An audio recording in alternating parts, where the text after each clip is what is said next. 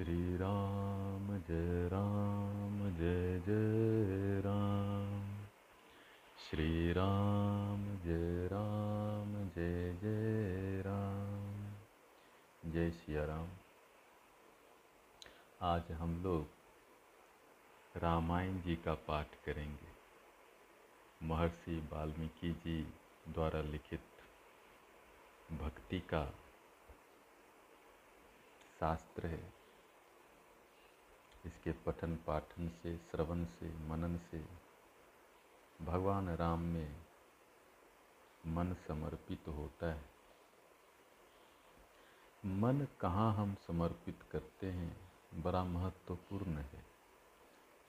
संसार में मन समर्पित करते हैं तो संसार के सुख दुख में ही जीवन निकल जाता है।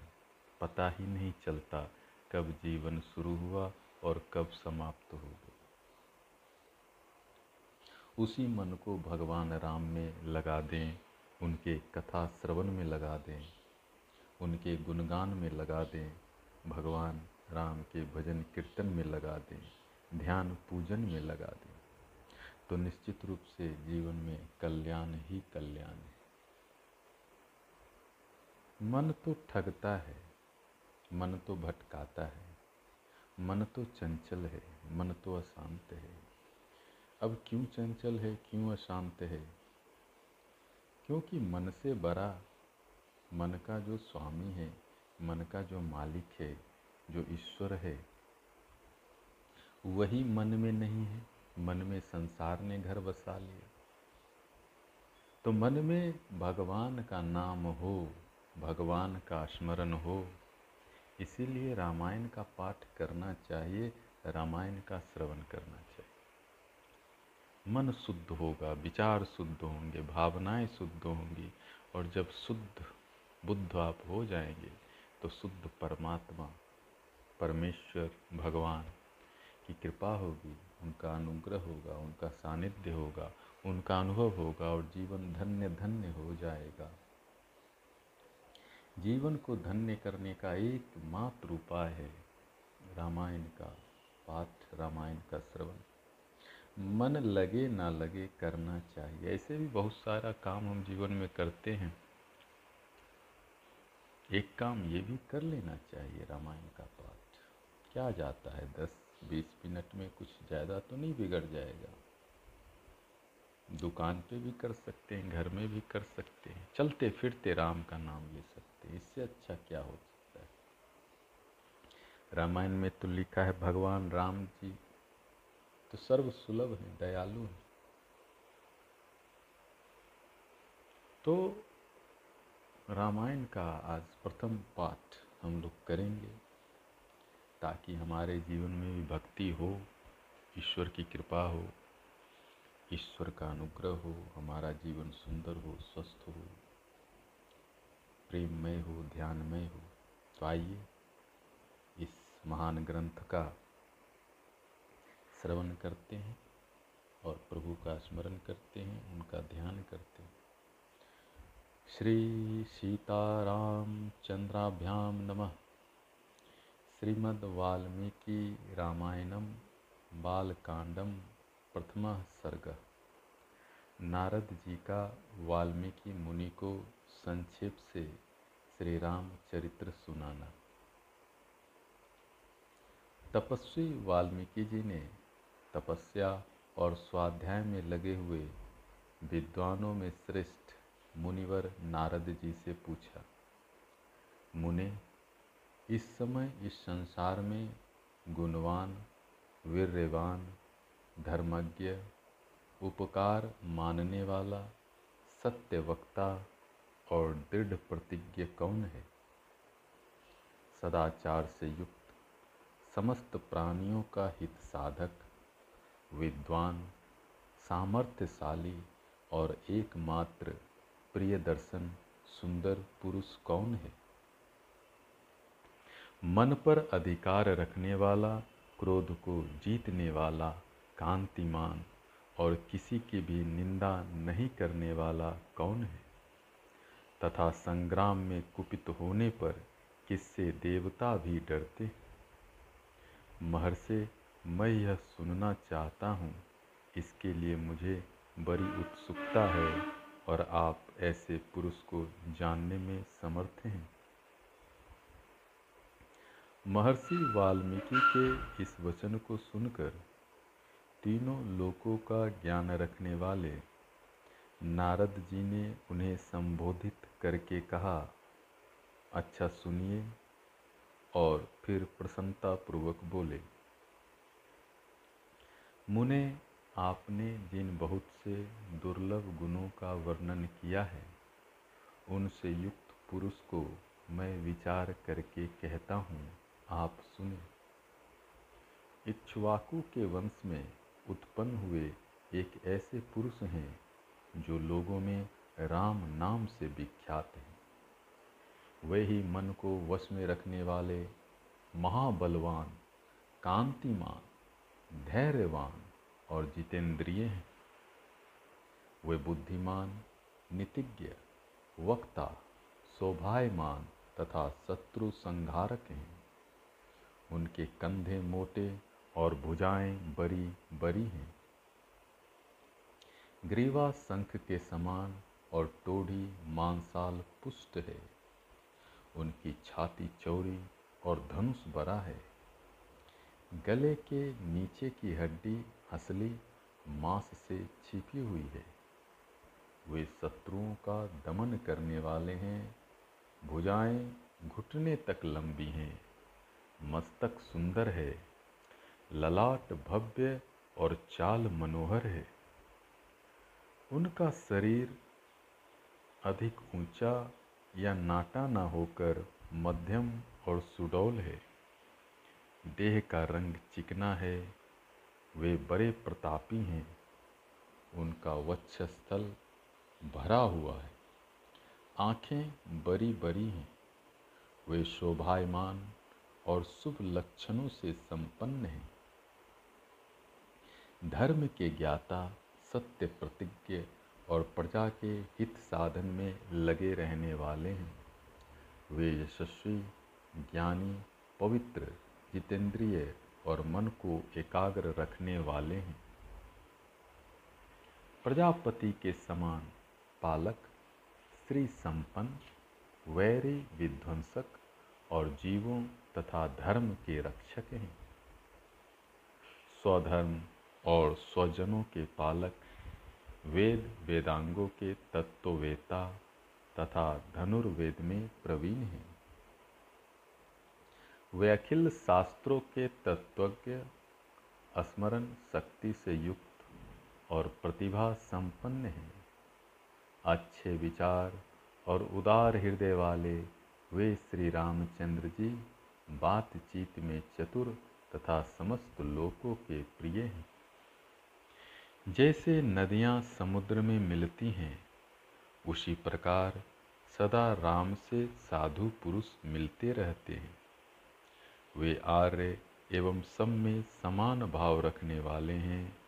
उनका दर्शन सदा ही प्रिय मालूम होता है। संपूर्ण गुणों से युक्त वे श्री रामचंद्र जी अपनी माता कौशल्या के आनंद बढ़ाने वाले हैं। गंभीरता में समुद्र और धैर्य में हिमालय के समान हैं। वे विष्णु भगवान के समान बलवान हैं। उनका दर्शन चंद्रमा के समान मनोहर प्रतीत होता है। वे क्रोध में कालग्नि के समान और क्षमा में पृथ्वी के समान है। त्याग में कुबेर और सत्य में द्वितीय धर्मराज के समान है। इस प्रकार उत्तम गुणों से युक्त और सत्य पराक्रम वाले सद्गुणशाली अपने प्रियतम ज्येष्ठ पुत्र को, जो प्रजा के हित में संलग्न रहने वाले थे प्रजा वर्ग का हित करने की इच्छा से राजा दशरथ ने प्रेमवश युवराज पद पर अभिषिक्त करना चाहा। तदंतर राम के राज्याभिषेक की तैयारियाँ देखकर रानी केकई ने, जिसे पहले ही वर दिया जा चुका था राजा से यह वर मांगा कि राम का वनवास और भरत का राज्य अभिषेक हो। राजा दशरथ ने सत्य के वचन के कारण धर्म बंधन में बंधकर प्यारे पुत्र राम को वनवास दे दिया। केकई का प्रिय करने के लिए पिता की आज्ञा के अनुसार उनकी प्रतिज्ञा का पालन करते हुए वीर रामचंद्र वन को चले। तब सुमित्रा के आनंद बढ़ाने वाले विनयशील लक्ष्मण जी ने भी अपने बड़े भाई राम को बहुत ही प्रिय थे। अपने सुबंधुत्व का परिचय देते हुए स्नेहवश वन को जाने वाले बंधुवर राम का अनुसरण किया। और जनक के कुल में उत्पन्न सीता भी, जो अवतीर्ण हुई देव माया की भांति सुंदरी, समस्त शुभ लक्षणों से विभूषित स्त्रियों में उत्तम। राम के प्राणों के समान प्रियतमा पत्नी तथा सदा ही पित का, पति का हित चाहने वाली थी। रामचंद्र जी के पीछे चली। जैसे चंद्रमा के पीछे रोहिणी चलती है उस समय पिता दशरथ ने अपना सारथी भेजकर और पूर्वासी मनुष्यों ने स्वयं साथ जाकर दूर तक उनका अनुसरण किया। फिर श्रृंगवेरपुर में गंगा तट पर अपने प्रिय निषादराज गुह के पास पहुंचकर धर्मात्मा श्री रामचंद्र जी ने सारथी को अयोध्या के लिए विदा कर दिया। निषादराज गुह लक्ष्मण और सीता के साथ राम, ये चारों एक वन से दूसरे वन में गए। मार्ग में बहुत जलों वाली अनेकों नदियों को पार करके भरद्वाज के आश्रम पर पहुँचे और गुह को वहीं छोड़ भरद्वाज मुनि की आज्ञा से चित्रकूट पर्वत पर गए। वहाँ वे तीनों देवता और गंधर्वों के समान वन में नाना प्रकार की लीलाएँ करते हुए एक रमणीय पर्णकुटी बनाकर उसमें सानंद रहने लगे। राम के चित्रकूट चले जाने पर पुत्र शोक से प्रीत राजा दशरथ उस समय पुत्र के लिए उनका नाम ले लेकर विलाप करते हुए स्वर्गगामी हुए। उनके स्वर्ग गमन के पश्चात वशिष्ठ आदि प्रमुख ब्राह्मणों द्वारा राज्य संचालन के लिए नियुक्त किए जाने पर भी महाबलशाली वीर भरत ने राज्य की कामना न करके पूज्य राम को प्रसन्न करने के लिए वन को ही प्रस्थान किया। वहाँ पहुंचकर सद्भावना युक्त भरत जी ने अपने बड़े भाई सत्य पराक्रमी महात्मा राम से याचना की और यूँ कहा, धर्मज्ञ, आप ही राजा हों। परंतु महान यशस्वी, परम उदार, प्रसन्न मुख महाबली राम ने भी पिता के आदेश का पालन करते हुए राज्य की अभिलाषा न की और उन भरत ने राज्य के लिए चिन्ह के रूप में अपनी खड़ाऊ भरत को देकर उन्हें बार बार आग्रह करके लौटा दिया।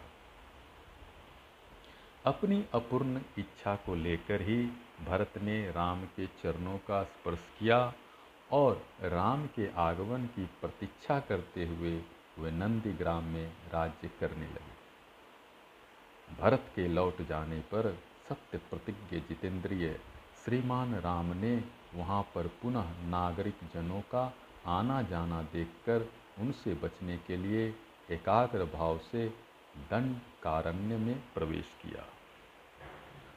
उस महान वन में पहुँचने पर कमल लोचन राम ने विराध नामक राक्षस को मारकर सरभंग सुतीक्ष्ण, अगस्त्य मुनि तथा अगस्त्य के भ्राता का दर्शन किया।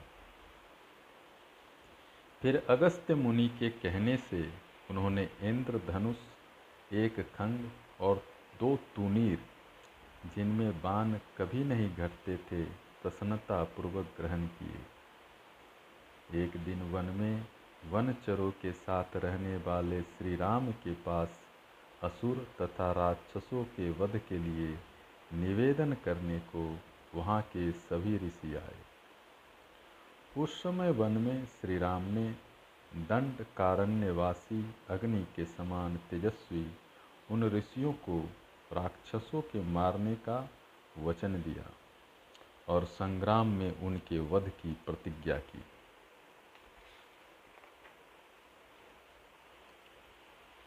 वहाँ ही रहते हुए श्री राम ने इच्छानुसार रूप बनाने वाली जन स्थान निवासिनी सुर्पनखा नाम की राक्षसी को लक्ष्मण के द्वारा उसकी नाक कटाकर कुरूप कर दिया।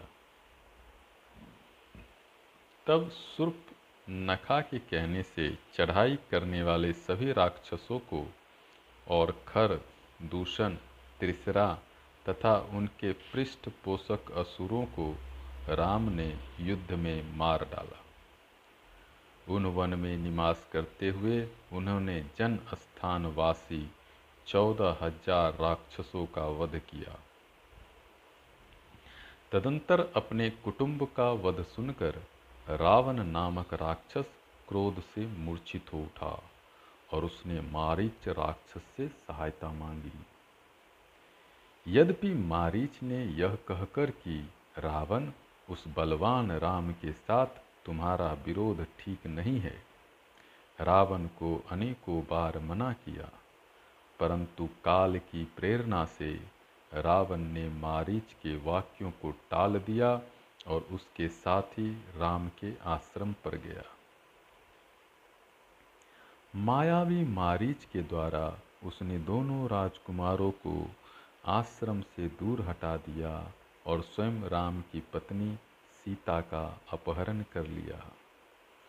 जाते समय मार्ग में विघ्न डालने के कारण उसने जटायु नामक गिद्ध का वध किया। तत्पश्चात जटायु को आहत देखकर और उसी के मुख से सीता का हरण सुनकर रामचंद्र जी शोक से पीड़ित होकर विलाप करने लगे। उस समय उनकी सभी इंद्रियाँ व्याकुल हो उठी थी। फिर उसी शोक में परे हुए उन्होंने जटायु वृद्ध का अग्नि संस्कार किया और वन में सीता को ढूंढते हुए कबंध नामक राक्षस को देखा जो शरीर से विकृत तथा भयंकर दिखने वाला था। महाबाहु राम ने उसे मारकर उसका भी दाह किया। अतः वह स्वर्ग को चला गया। जाते समय उसने राम से धर्मचारणी सबरी का पता बतलाया और कहा, रघुनंदन, आप धर्मपरायण सन्यासिनी सबरी के आश्रम पर जाइए। शत्रुहंता महान तेजस्वी दशरथ कुमार राम सबरी के यहाँ गए। उसने इनका भली भांति पूजन किया। फिर वे पंपासर के तट पर हनुमान नामक वानर से मिले और उन्हीं के कहने से सुग्रीव से भी मेल किया। तदंतर महाबलवान राम ने आदि से ही लेकर जो कुछ हुआ था, वह और विशेषतः सीता का वृतांत सुग्रीव से कह सुनाया।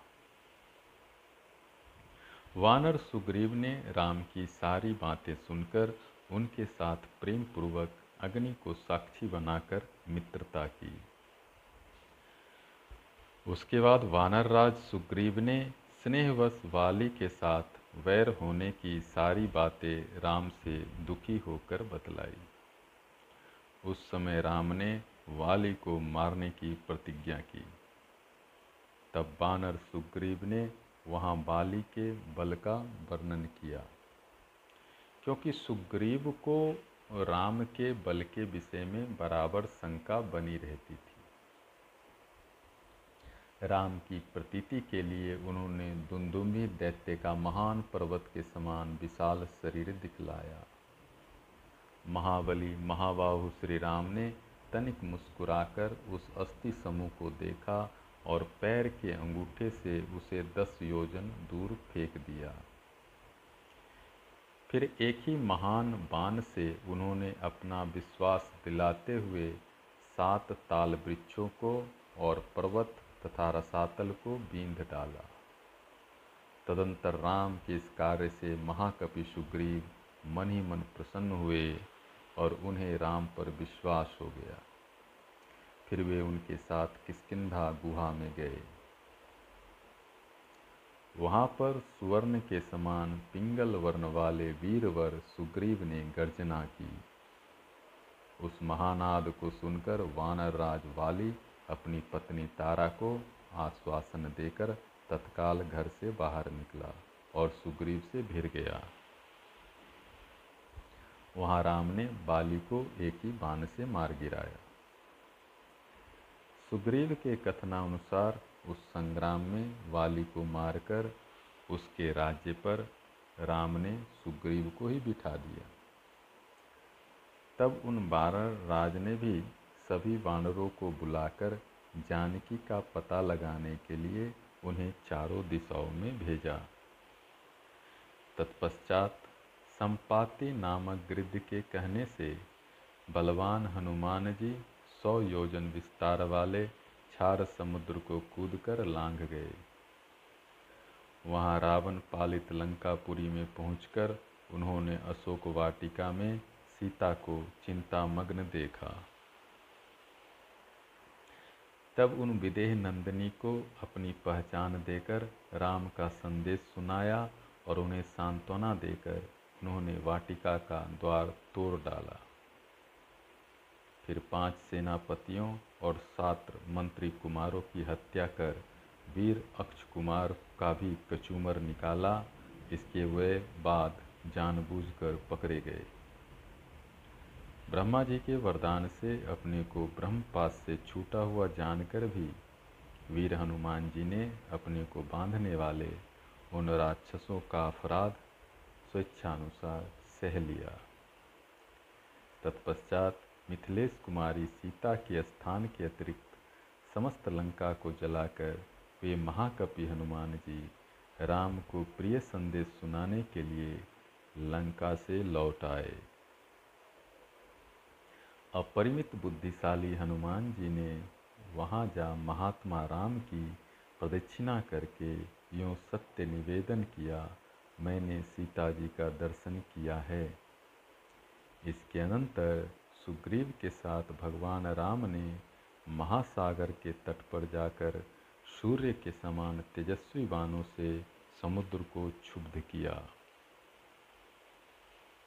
तब नदीपति समुद्र ने अपने को प्रकट कर दिया। फिर समुद्र के ही कहने से राम ने नल से पुल निर्माण कराया। उसी पुल से लंकापुरी में जाकर रावण को मारा। फिर सीता के मिलने पर राम को बड़ी लज्जा हुई। तब भरी सभा में सीता के प्रति वे मर्म भेदी वचन कहने लगे, उनकी इस बात को न सह सकने के कारण साध्वी सीता अग्नि में प्रवेश कर गई। इसके बाद अग्नि के कहने से उन्होंने सीता को निष्कलंक माना। महात्मा रामचंद्र जी के इस महान कर्म से देवता और ऋषियों सहित चराचर त्रिभुवन संतुष्ट हो गया। फिर सभी देवताओं से पूजित होकर राम बहुत ही प्रसन्न हुए और राक्षस राज विभीषण को लंका के राज्य पर अभिषिक्त करके कृतार्थ हो गए। उस समय निश्चिंत होने के कारण उनके आनंद का ठिकाना न रहा। यह सब हो जाने पर राम देवताओं से वर पाकर और मरे हुए वानरों को जीवन दिलाकर अपने सभी साथियों के साथ पुष्पक विमान पर चढ़कर अयोध्या के लिए प्रस्थित हुए। भरद्वाज मुनि के आश्रम पर पहुंचकर सबको आराम देने वाले सत्य पराक्रमी राम ने भरत के पास हनुमान को भेजा। फिर सुग्रीव के साथ कथा वार्ता करते हुए पुष्पकारूढ़ हो वे नंदी ग्राम को गए। निष्पाप रामचंद्र जी ने नंदी ग्राम में अपनी जटा कटाकर भाइयों के साथ सीता को पाने के नंतर पुनः अपना राज्य प्राप्त किया है। अब राम के राज्य में लोग प्रसन्न, सुखी, संतुष्ट, पुष्ट, धार्मिक तथा रोग व्याधि से मुक्त रहेंगे। उन्हें दुर्भिक्ष का भय ना होगा। कोई कहीं भी अपने पुत्र की मृत्यु नहीं देखेंगे, स्त्रियाँ विधवा न होगी और सदा ही पतिव्रता होंगी। आग लगने का किंचित भी भय न होगा, कोई प्राणी जल में नहीं डूबेंगे वात और ज्वर का भय थोड़ा भी नहीं रहेगा। क्षुधा तथा चोरी का डर भी जाता रहेगा, सभी नगर और राष्ट्र धन धान्य संपन्न होंगे सतयुग की भांति सभी लोग सदा प्रसन्न रहेंगे। महायश श्री राम बहुत से स्वर्णों की दक्षिणा वाले सौ अश्वमेध यज्ञ करेंगे। उनमें विधिपूर्वक विद्वानों को दस हज़ार करोड़, एक खरब गौ और ब्राह्मणों को अपरिमित धन देंगे और सौ गुने राजवंशों की स्थापना करेंगे। संसार में चारों वर्णों को वे अपने अपने धर्म में नियुक्त रखेंगे। फिर ग्यारह हज़ार वर्षों तक राज्य करने के अंतर श्री रामचंद्र जी अपने परम धाम को पधारेंगे। वेदों के समान पवित्र, पापनाशक और पुण्यमय इस रामचरित को जो पढ़ेगा, वह सब पापों से मुक्त हो जाएगा। आयु बढ़ाने वाले इस रामायण कथा को पढ़ने वाला मनुष्य मृत्यु के अनंतर पुत्र, पौत्र तथा अन्य परिजन वर्ग के साथ ही स्वर्गलोक में प्रतिष्ठित होगा। इसे ब्राह्मण पढ़े तो विद्वान हो, क्षत्रिय पढ़ता हो तो पृथ्वी का राज्य प्राप्त करे, वैश्य को व्यापार में लाभ हो और शूद्र भी प्रतिष्ठा प्राप्त करे। इस प्रकार श्री वाल्मीकि निर्मित आर्स रामायण आदि काव्य के बालकंड में पहला सर्ग पूरा हुआ। श्री राम जय राम, जय जय राम श्री राम जय राम, जय जय राम श्री राम जय राम, जय जय राम।